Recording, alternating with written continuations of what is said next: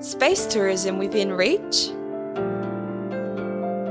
The fact that billionaires are able to self fund their programs means we don't get to determine what they spend it on. But it also means that the technologies they're developing are moving much more rapidly than any government program could. Protests in South Africa. After the current president Ramaphosa came to power in 2018, he's attempted a kind of moral crusade he's recognized that corruption within the African National Congress is systematic. Encountering violent extremism. CVE isn't the only space where we have had to think on our feet from a public health perspective or a public policy perspective around social issues. And we know what has and hasn't worked in different spaces before. This is Policy, Guns and Money, the ASPI podcast, with me, Olivia Nelson.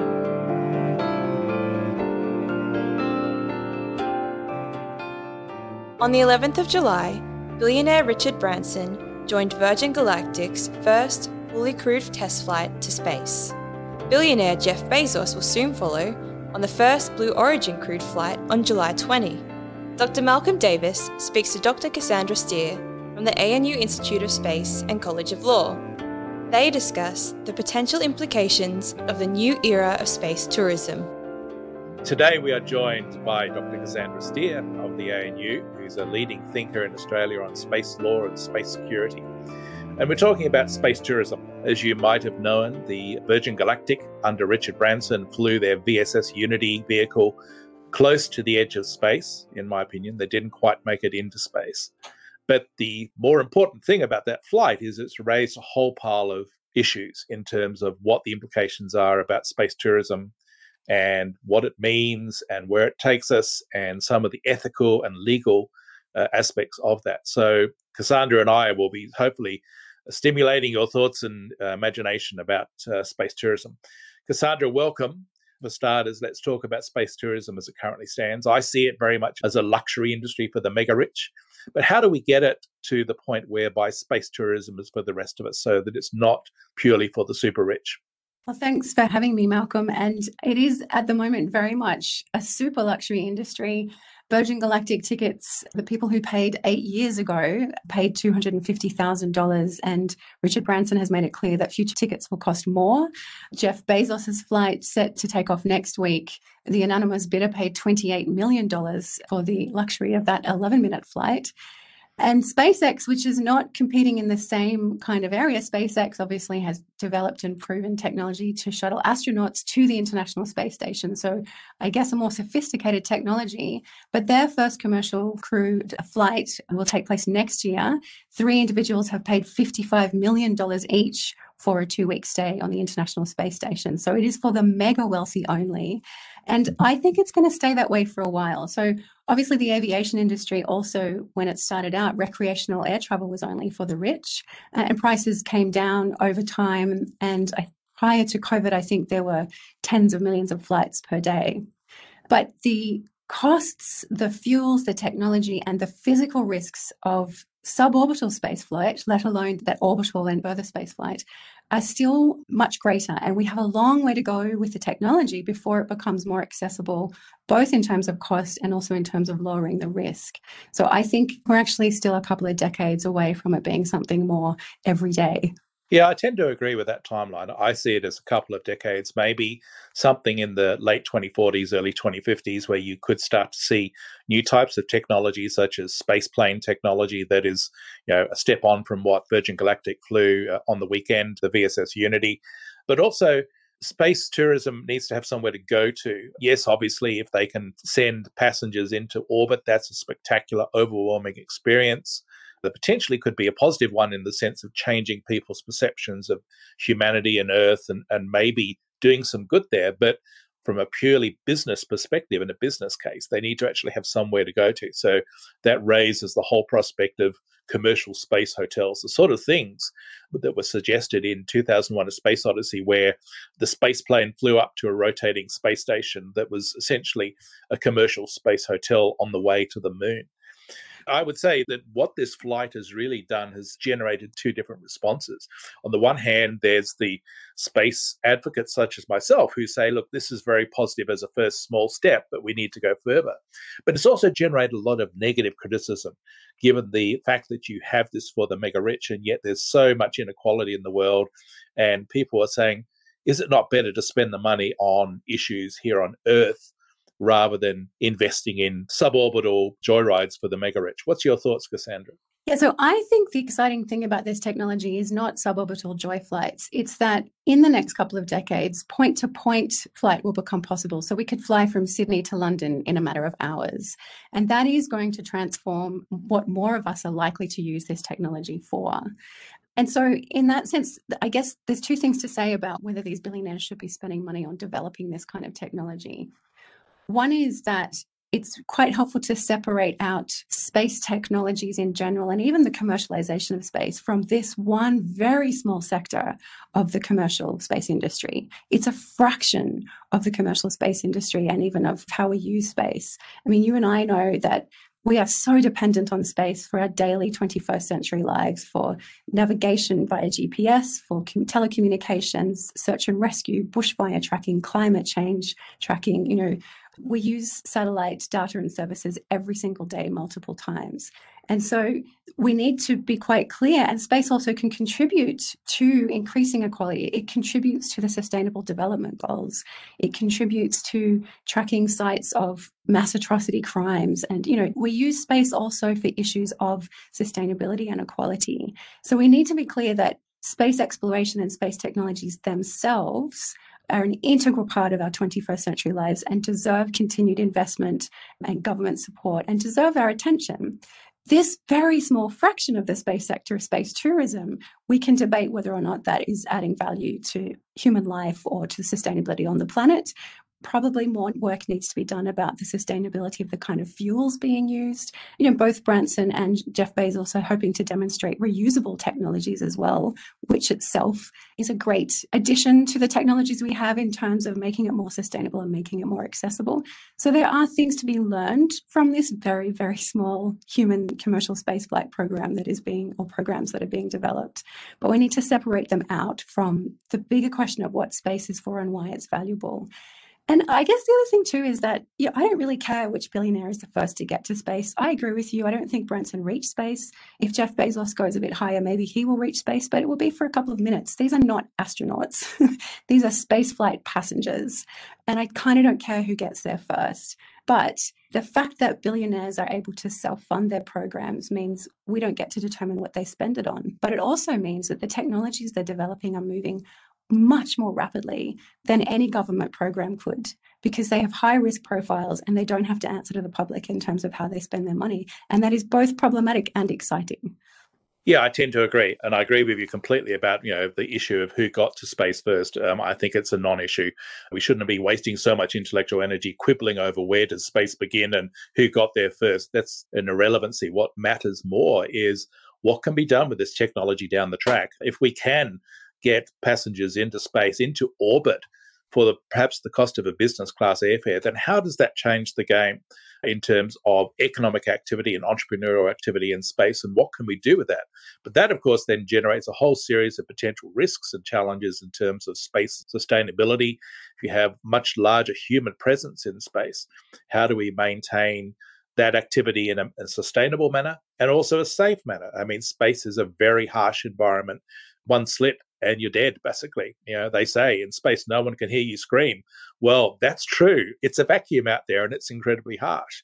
So I think that we need to think about safety, we need to think about sustainability, and finally, we do need to think about legal and the regulatory aspects. So I'd get you to talk a bit about that. How does international legal and regulatory bodies such as UNOSA and COPUOS and other organizations work with the space tourism industry to make sure that what they're doing is safe and legal and sustainable? So, the UN Office of Outer Space Affairs, UNOSA, is not really a regulatory body. It's more a coordination and outreach body, really. It's the depository of the international space law treaties. It's the secretariat of the UN Committee on Peaceful Uses of Outer Space, COPUOS. And it does a lot of outreach around space for women, space for the Sustainable Development Goals. So, it's doing very important outreach and educational work.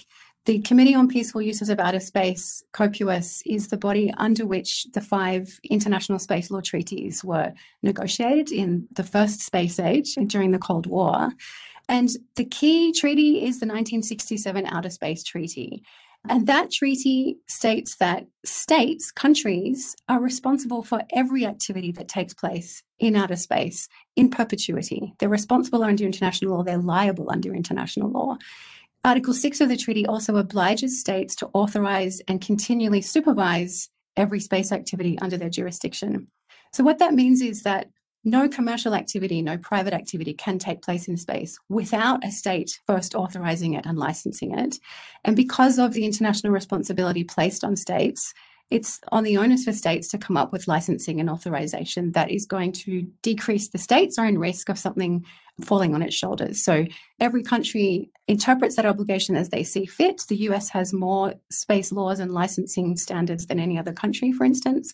Australia, since 2018, we have our own Australian Space Agency. We have the 2000 Space Act, which provides certain requirements for licensing. And that puts in place uh, safety standards, it puts in place environmental impact statement and study requirements.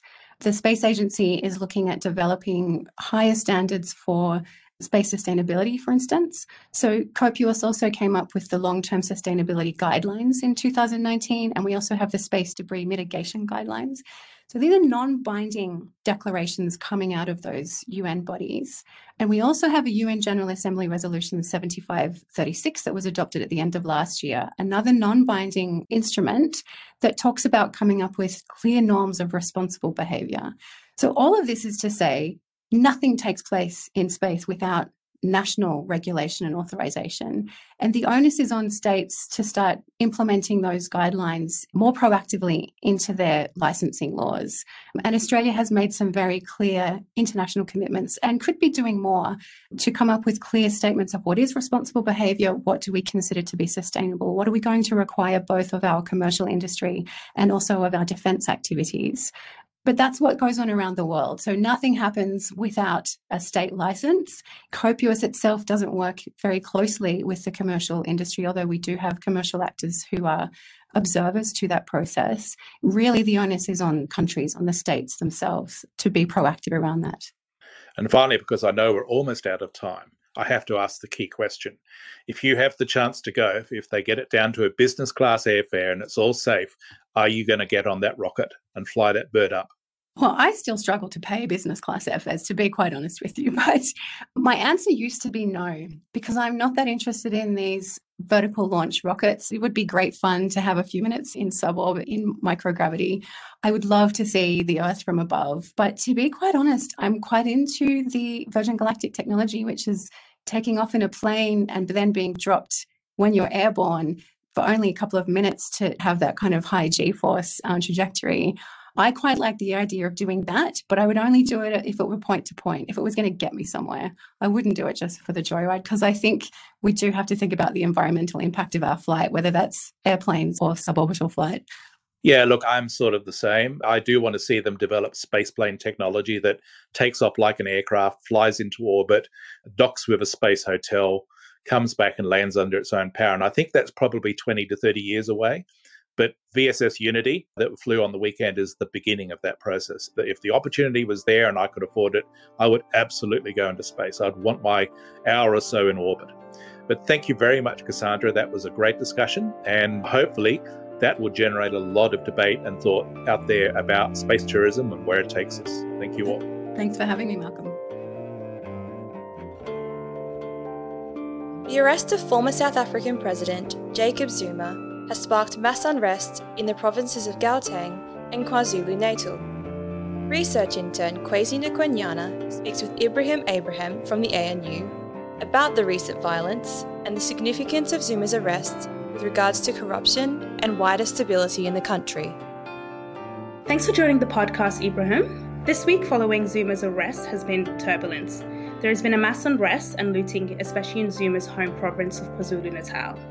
In the last hour, South Africa's Defence Minister announced that she will be providing a surge of troops, bringing the total number up to 25,000 to help police deal with the unrest.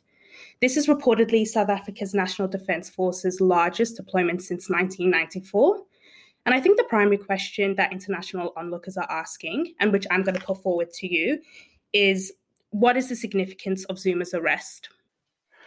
Well, you know, Zuma was president from 2009 to 2018. So when he turned himself in to prison authorities on July 7 to begin serving what could be a 15 month sentence for contempt of court, and particularly then when the prison governor said, we don't actually have ex presidents in prison. We only have inmates in prison.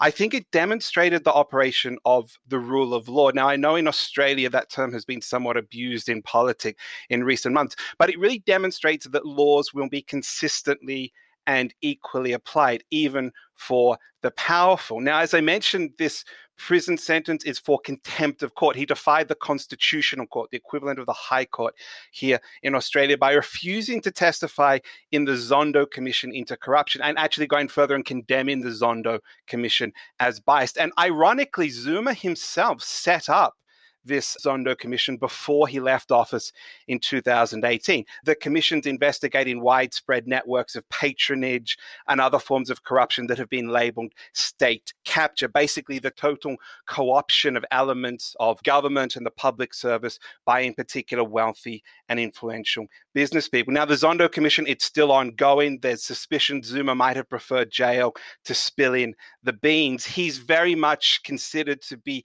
completely wrapped up in this web of patronage, not necessarily at the top of the patronage pyramid, to, to mix the metaphors. A business family called the Guptas, who have been close to Zuma since the 90s, are rather believed to have been at the top of that patronage network. They're believed to be in Dubai. After the current president Ramaphosa came to power in 2018, he's attempted a kind of moral crusade. He's recognized that corruption within the African National Congress is systematic. It's not just a few rotten apples, it's systematic. And he's tried to address that while fighting against factions within the party who owe their prosperity to patronage. Now, Ramaphosa is probably not entirely innocent in this regard. He's a very talented businessman, but he did owe some of his early success to his political connections. Nevertheless, Ramaphosa has a kind of moral authority particularly during this sort of COVID crisis that Zuma did not have. Friends and, and acquaintances I know in South Africa have been able to refer to Ramaphosa as our president, unironically, which they never could do with Zuma. Mm. Yeah, I just wanted to add to that as well that in the ANC party at the moment, it seems that the party is split between a Ramaphosa faction and a Zuma faction with his loyalist. And one thing that Ramaphosa has really been trying to overcome is to be seen as everyone's president. So within the ANC, I would say that the Zuma loyalists think that this kind of moral crusade that he's on is ill fit for purpose. Um, it needs to be the redistribution of wealth. And most recently, we've seen that with Zuma condemning the Zondo Commission, it was the attempt to undermine Ramaphosa's leadership, in my opinion. I'm not sure if you agree or not on that. Oh, I do. And I think there's certainly the Zuma loyalists, but there's a broader network of those who are opposed for their own interests uh, to Ramaphosa, particularly the suspended Secretary General of the ANC, uh, Ace Magashule, who was accused of corruption and has also been voicing opposition to Ramaphosa. So I think that what you actually have is a network of similarly self interested individuals who share the desire to undermine Ramaphosa's anti corruption initiatives. Mm. And so why has Zuma's arrest spilled out onto the street? So we've discussed what it means for the party, but why has it sparked such civil unrest? Well, protests started in in KwaZulu Natal province when Zuma mm-hmm. went to jail. Earlier, hundreds of his supporters had flocked to his rural residence, but then violence spread beyond his rural heartland to Durban and Johannesburg. I think there's really three elements involved in this unrest, and it's going to take some careful detective work over the coming months to untangle them. If we rank them in terms of serious threats to security, at the top, there's obviously, as I mentioned, these networks opposed to Ramaphosa's anti corruption initiatives. This includes Zuma Zuma's allies. Allegations have been made by members of the government about some of Zuma's family members fan in the flames. Also, a group who claims affiliation with the former armed wing of the ANC, some local branches of the ANC, some local ANC officials, whether they are close to to Zuma or not, they had their reasons to oppose Ramaphosa. You also have these very serious allegations by government ministers about systematic attempts at sabotage, attacks on the power grid, for example. I mean, that's obviously very concerning, but uh, you know, these are allegations, and there is a fair amount we can say of conspiracism in South African political life. So I think we need to wait and see about that. You know, it's also the case Zuma has popular support. He's immensely charismatic. He's rallied the rural poor when he became president in 2009. That was greeted by much of the, the left in South Africa. He was seen as an ally of the poor, an ally of the unions.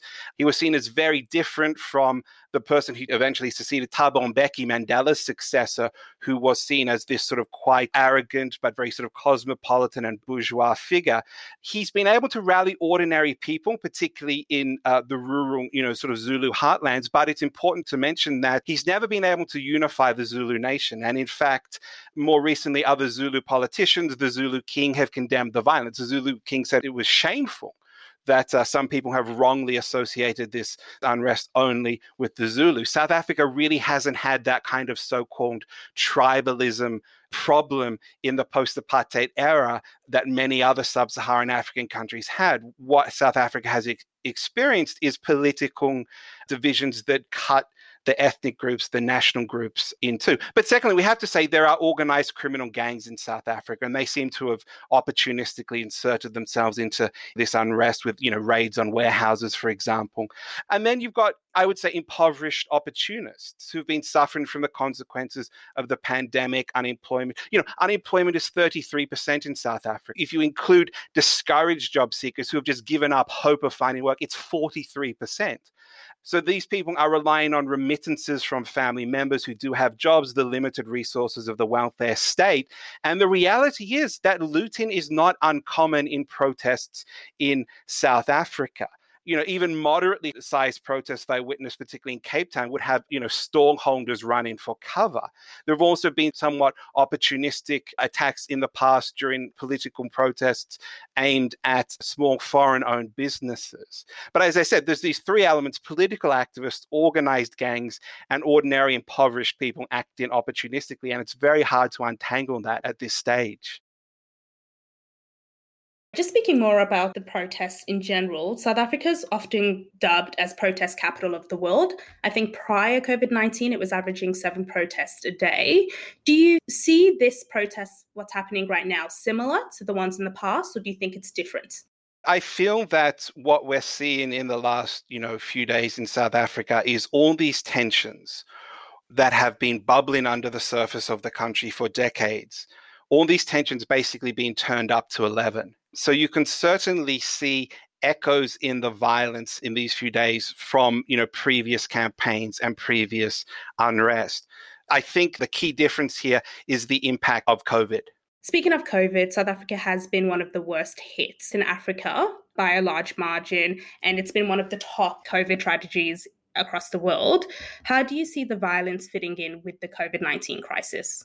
You're right that certainly South Africa has been the African country most heavily impacted. There have been over 60,000 deaths related to COVID 19. What South Africa has seen is a series of lockdowns. You know, one of the options that the government has is to declare a state of emergency but they've already you know instituted a state of disaster for dealing with covid pandemic.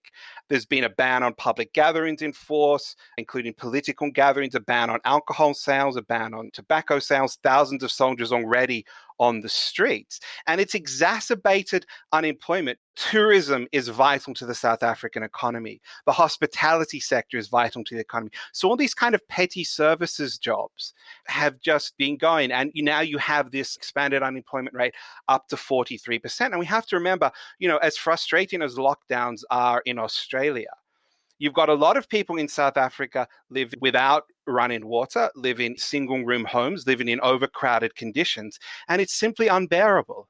Do you see any of the problems that South Africa has experienced in terms of COVID 19 and this outbreak of unrest experienced anywhere else in the world? You know, in recent days, the protests that we've been seeing in Cuba are quite similar to what's been going on in South Africa. They've been attacking the government, but really sparked by persistent poverty, which has been exacerbated by the decline in tourism. My concern would be that what we're seeing in South Africa is something that we're going to see in the future as the consequences of this long, prolonged lockdown and poverty really just frustrates people. We're running out of time, Ibrahim, so I just want to finish it off on one final question. Do you think the surge of army support alongside the police will be enough to quell the violence, or do you think more long term strategies are required? Well, certainly, we've heard just recently that the government is going to uh, increase the number of troops up to 25,000. And I think the hope is that combined with the sheer fact that in some places there's nothing left to loot, is going to lead to an end of the violence. But, you know, in terms of the other issues that the country needs to deal with, I mean, you know, one hardly knows where to begin. As I mentioned, unemployment is 33% or 43%, depending on how you measure it. The welfare system is limited, but government borrowing is high. The costs of borrowing are high for South Africa. The fact is, the economy never really recovered after the global financial crisis. Growth was just trickling along at 1 or 2%. The Ramaphosa government would certainly argue that its anti corruption initiatives, which really sparked this crisis, are vital to boosting the economy and to improving service provision. I largely agree with you there. And I'm very curious to see with the Zondo Commission if there is recommendations that come forward that address systematic corruption and what impacts that would have on long-term economic prosperity within the country, hopefully relieving some of the stresses that are seen in the country today. It strikes me that in South Africa, corruption and this widespread patronage network it radically distorted the economy, but it didn't completely derail the economy. In fact, you know, a lot of those ill gotten gains, the revenues from the slightly dodgy government contracts, a lot of it gets plowed back into the economy one way or the other. For example, through uh, remittances to family members, but through conspicuous consumption. It's not an efficient way to run an economy by any you know means, but it did keep the country hanging together more often than not. But, you know, it may well be that, like Zuma's legal strategies, this approach to social cohesion, remittances and limited welfare and a culture of conspicuous consumption has just run out of road. It's, it's just fallen off a cliff. Thanks once again for your insights today, Ibrahim. No problem. Dr. Teagan Westendorf speaks to Peter Lowe from Front Assist Consulting and Training about counterterrorism and the roles of countering violent extremism and preventing violent extremism. Peter and Teagan discuss these issues with a specific focus on gender, regional complexities, and the cyber realm. Great to chat to you today, Peter. How are you doing? Yeah, well, thank you. You've often said in your work that education is necessarily the core of CVE programming. Can you tell us a bit about why and what might this look like in practical terms? Yeah, certainly. I think CVE and PVE are terms that are kind of used interchangeably around kind of countering versus prevention. So when I talk about CVE, I also include the concept of PVE in that. I think with any intervention that you're doing around you know, a social and contextual problem or issue like violent extremism is, one of the core things that has to be done is an education piece of that. And, you know, it's no different than the medical model when we're addressing our social health issues. And there's different layers that you want to address. And, and the core, one of the core of that is education, because we need people to be aware. We need people to be aware of what the issues are, what contributes to the issues, but we also need people to be aware of how they can work against the issues as well. So, what they can do if they don't want those kinds of things in their life. And, and I think we've seen this, you know, with the AIDS campaign, for example. We've seen it with mental health campaigns where it seeks to educate people around what is mental health, what are some of the symptoms of mental health, what are some of the things you can do about that, but also how can you work to ensure that you remain healthy. So, that kind of prevention aspect as well. And I think we need to be looking at that more in a CVE perspective from strengths based approaches that we certainly do some of in terms of resilience and community building, you know, valuing diversity. But I don't necessarily think that we connect all of that work enough to how that's also preventative in the space of violent extremism. I'd just like to maybe tease out this idea of PVE and CVE then and where education comes into it. It sounds like you're saying that we should be differentiating between efforts to foster community resilience, such as digital literacy to counter misinformation and disinformation campaigns, and then separate to that, looking at the sort of disengagement and counter engagement strategies. Is that right? And does education then work on both of those efforts and in different ways? I think once you're in the space of countering something, it's intervention and diversion, it's no longer prevention. So, true preventative work is trying to make sure that it doesn't occur in the first place, trying to build individuals' resilience to even being vulnerable to those messages because they're aware of what they are from the beginning. So, when you say digital literacy, definitely preventative work in terms of understanding for young people the online space and how the online space works. Even just simple things like the algorithms that are used to feed you more information that's the same as the information you've already searched for, and understanding how that can then give you quite an echo chamber of ideas. And certainly, some of the individuals that I've worked with in this space, that's been exactly one of the things that's contributed to their radicalization to violent extremism is going online and then getting multiple and multiple echo chamber messages without understanding that they're not going to receive the alternative information or the counter narrative, if you like. Absolutely. So, how then do you imagine this sort of community resilience? If we're looking at these particularly at risk individuals that are, you know, perhaps spending, and we've heard a lot about this since COVID, spending more time online, particularly being at risk if they've got, you know, lower socioeconomic opportunities. How do we reach those people if the reason that they're at risk is because they're not really engaging with their community? Well, I think this is the issue with CVE and PVE generally is that when we're doing prevention work, we're not actually trying to reach at risk people. We're trying to give a message globally to everyone. Once you start trying to identify those at risk or a smaller subset of the population, you're actually looking at some of the CVE work around diversion because what you're recognizing is that they are vulnerable. So, how can we then fill the gaps in their vulnerability if you like to reduce their vulnerability. So it's it now becomes about understanding that they show particular indicators that might mean that they need a bit of extra work.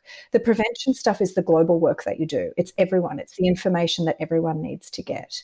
Um, and it's no different than the social health model where the, the messages that go out to people around skin cancer are the same for everyone, whether you're in a higher vulnerability group or not. So I'm also then wondering I think it's quite accepted to talk about people being at risk because of the effects of COVID. But one of the things that has sort of confounded me about this is that we haven't seen an overt increase in the number of women who have been radicalized. So, given that women have, you know, suffered generally the greatest losses to their socioeconomic opportunity and experiencing the greatest vulnerability as a result of, you know, some of the effects of COVID, what do you think we can learn from that? Do we need to be talking more about gender in this space? Definitely. And I think sometimes we have to be considering what engagement in violent extremism looks like as a broad spectrum. It's not necessarily the people who are prepared to plan and conduct an attack. So, you know, do we know for sure that women aren't necessarily getting involved anymore? Or are we just not looking in the right direction? I mean, I think we have to unpack that a little bit as well. And a lot of work's going on to try and understand the difference in the process for different genders and what that looks like. And the access that different women may have currently might be very restricted. It doesn't mean their motivation isn't there, it just means they don't have the capacity right now. So I'm not suggesting that there is a bunch of women out there. I just think we have to be specific about what it is that we talk about when we're saying we haven't seen so many women get involved. When we talk about CVE, I think that this is an idea and an approach that is in some policy spaces being discussed in terms of how evidenced it is, how to go about it, and how valuable a strategy it is. Now, looking at the US strategy for domestic terrorism that was released last month, there is, first of all, a really overt naming of a public health approach like you've been talking about, as being really critical to delivering that strategy in an effective and long term effective way. And second of all, there's just no doubt about community resilience and CVE approaches being a necessary part of this. For the sort of Australian policy landscape, is there anything that you can say about this sort of call for more evidence in order to actually invest in CVE in Australia? Are we just sort of lagging behind some of our international counterparts, or what's sticking that conversation in this stage of, but where's the evidence that it works and therefore we should do something? Look, I know that there's a lot of work being going on in terms of building some evidence base. And I think everyone's keen to have an evidence base for the work that you do. And, and it's great if you've got that. I think in the CVE space, we have to accept that we actually don't want to have an evidence base because that means we're going to have many more cases than we actually want to deal with to be able to get the data that we want. I prefer to take an evidence informed approach. CVE isn't the only space where we have had to think on our feet from a public health perspective or a public policy perspective around social issues. And we know what has and hasn't worked in different spaces before, addressing suicide, the current mental health push, you know, even our approaches to managing COVID.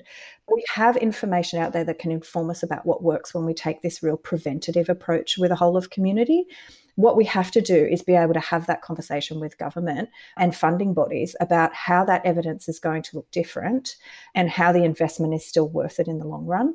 The impact that an event, whether it's even just an arrest or particularly an attack in the CT space, the impact that that has on the entire community can't be measured really either financially, we could probably put a dollar figure on it, but the impact that it has on social cohesion and the resilience of our community and our acceptance of diversity, we haven't even started to measure that. So anything that we can do to prevent that from occurring is productive for our society.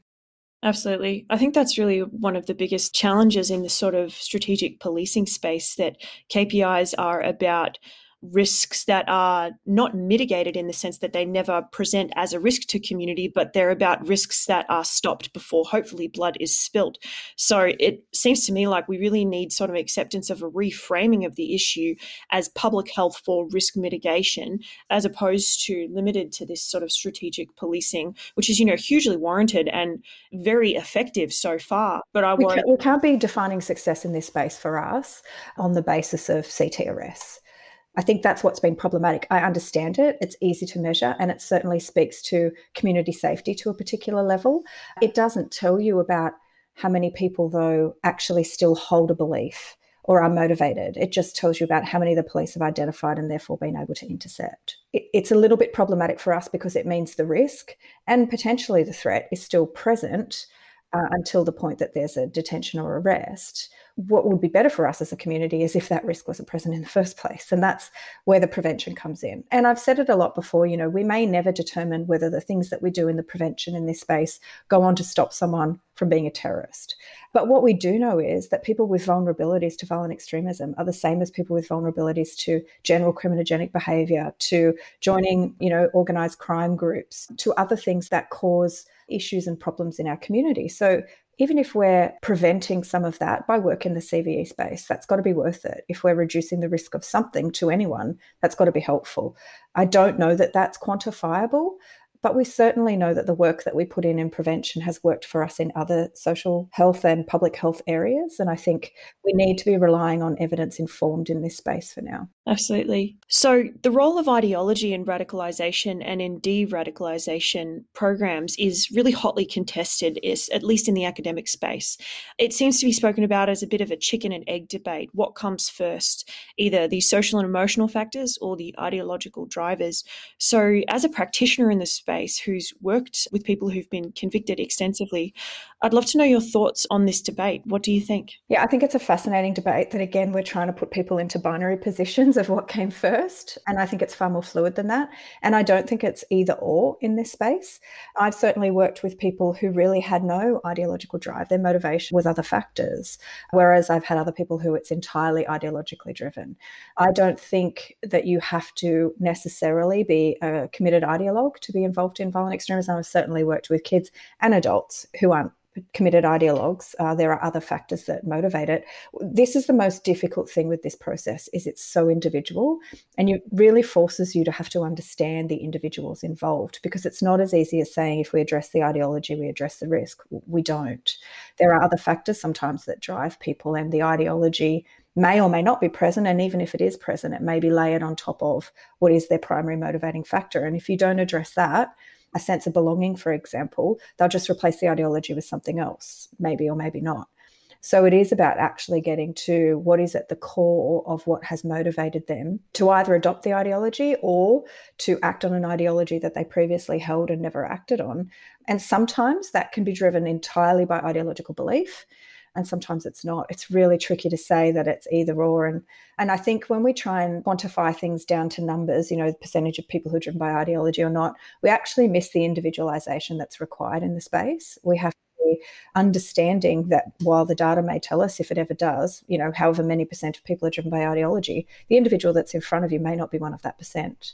And so you really do have to understand the individual that you're working with and what, what is their core driver, what's their core motivation for being involved in the space. So it sounds like when we hear about there needing to be a sort of local perspective or an Australia specific zooming in on what violent extremism looks like here, you're saying that it actually needs to zoom far beyond the local context and into the specific individual for that kind of DRAD programming to be successful. Absolutely. And I mean, it's clear to me that, you know, violent extremism and terrorism is looked the same across the world, but I'm doing work in the moment in Indonesia and the drivers for engagement in violent extremism over there are vastly different to the majority of people that I've worked with in Australia. You know, it's contextually specific, but it's individually specific as well. Not every individual who lives in a particular town where the majority of people are violent extremists are violent extremists. So you can't even look at it on a specific community level either. You, you actually have to look at the individual. And that's what makes it really tricky and really intense in terms of the resourcing that needs to go into that because it requires individualized assessment. Thank you so much, Peter. Welcome. That's all we have time for this week on policy, guns, and money. We'll be back with another episode soon.